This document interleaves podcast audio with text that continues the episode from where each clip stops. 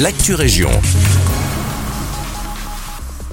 Bonjour à tous, ici Guillaume. Le masterplan se concrétise à Waterloo. Ce mercredi 5 juillet, durant le conseil communal, les élus ont planché sur divers projets et ont vu de bonnes nouvelles en sortir. Ce dénouement vient à pic et permet d'envisager la rénovation d'infrastructures communales vieillissantes, au futur réaménagement du centre, à la création d'espaces publics de qualité ou encore à la sauvegarde du bois des Bruyères.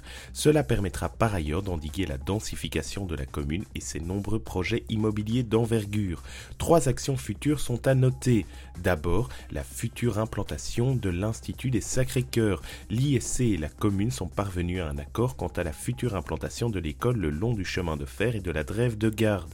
La ville de Waterloo récupérera en échange le bâtiment actuel de l'Institut des Sacrés-Cœurs, ce qui devrait lui permettre ainsi de redessiner l'espace public du centre-ville et de le redynamiser. Ensuite, la commune brabançonne voit son envie de sauvetage du bois des Bruyères aboutir.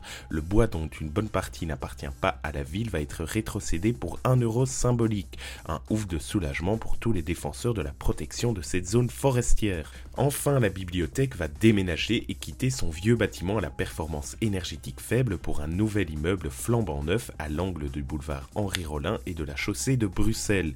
Un déménagement aurait été préféré à une rénovation des bâtiments actuels, pour le coût plus important que celle-ci aurait représenté. C'est donc une véritable petite révolution qui est en marche à Waterloo.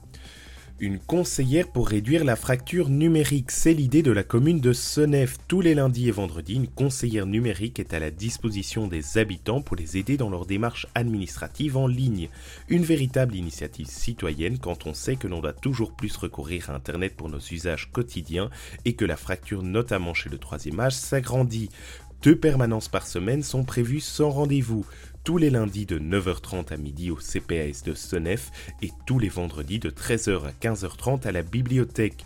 Pour plus d'informations, contacte par téléphone au 0479 97 41 89 ou par email à l'adresse numerique@seneffe.be.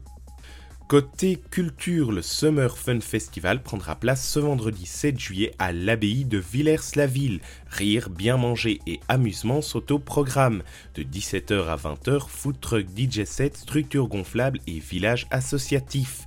De 20h à 22h, stand-up et pour clôturer cette belle journée, de 22h à minuit, soirée. À l'affiche, on retrouve Lisa Delmoitier, Sacha Ferra, Nikos, Dena et d'autres noms surprises. L'accès est libre, excepté pour le stand-up. 5 € sont à prévoir pour les plus de 20 ans. Alors, si vous souhaitez découvrir les nouvelles têtes du stand-up belge, foncez-y.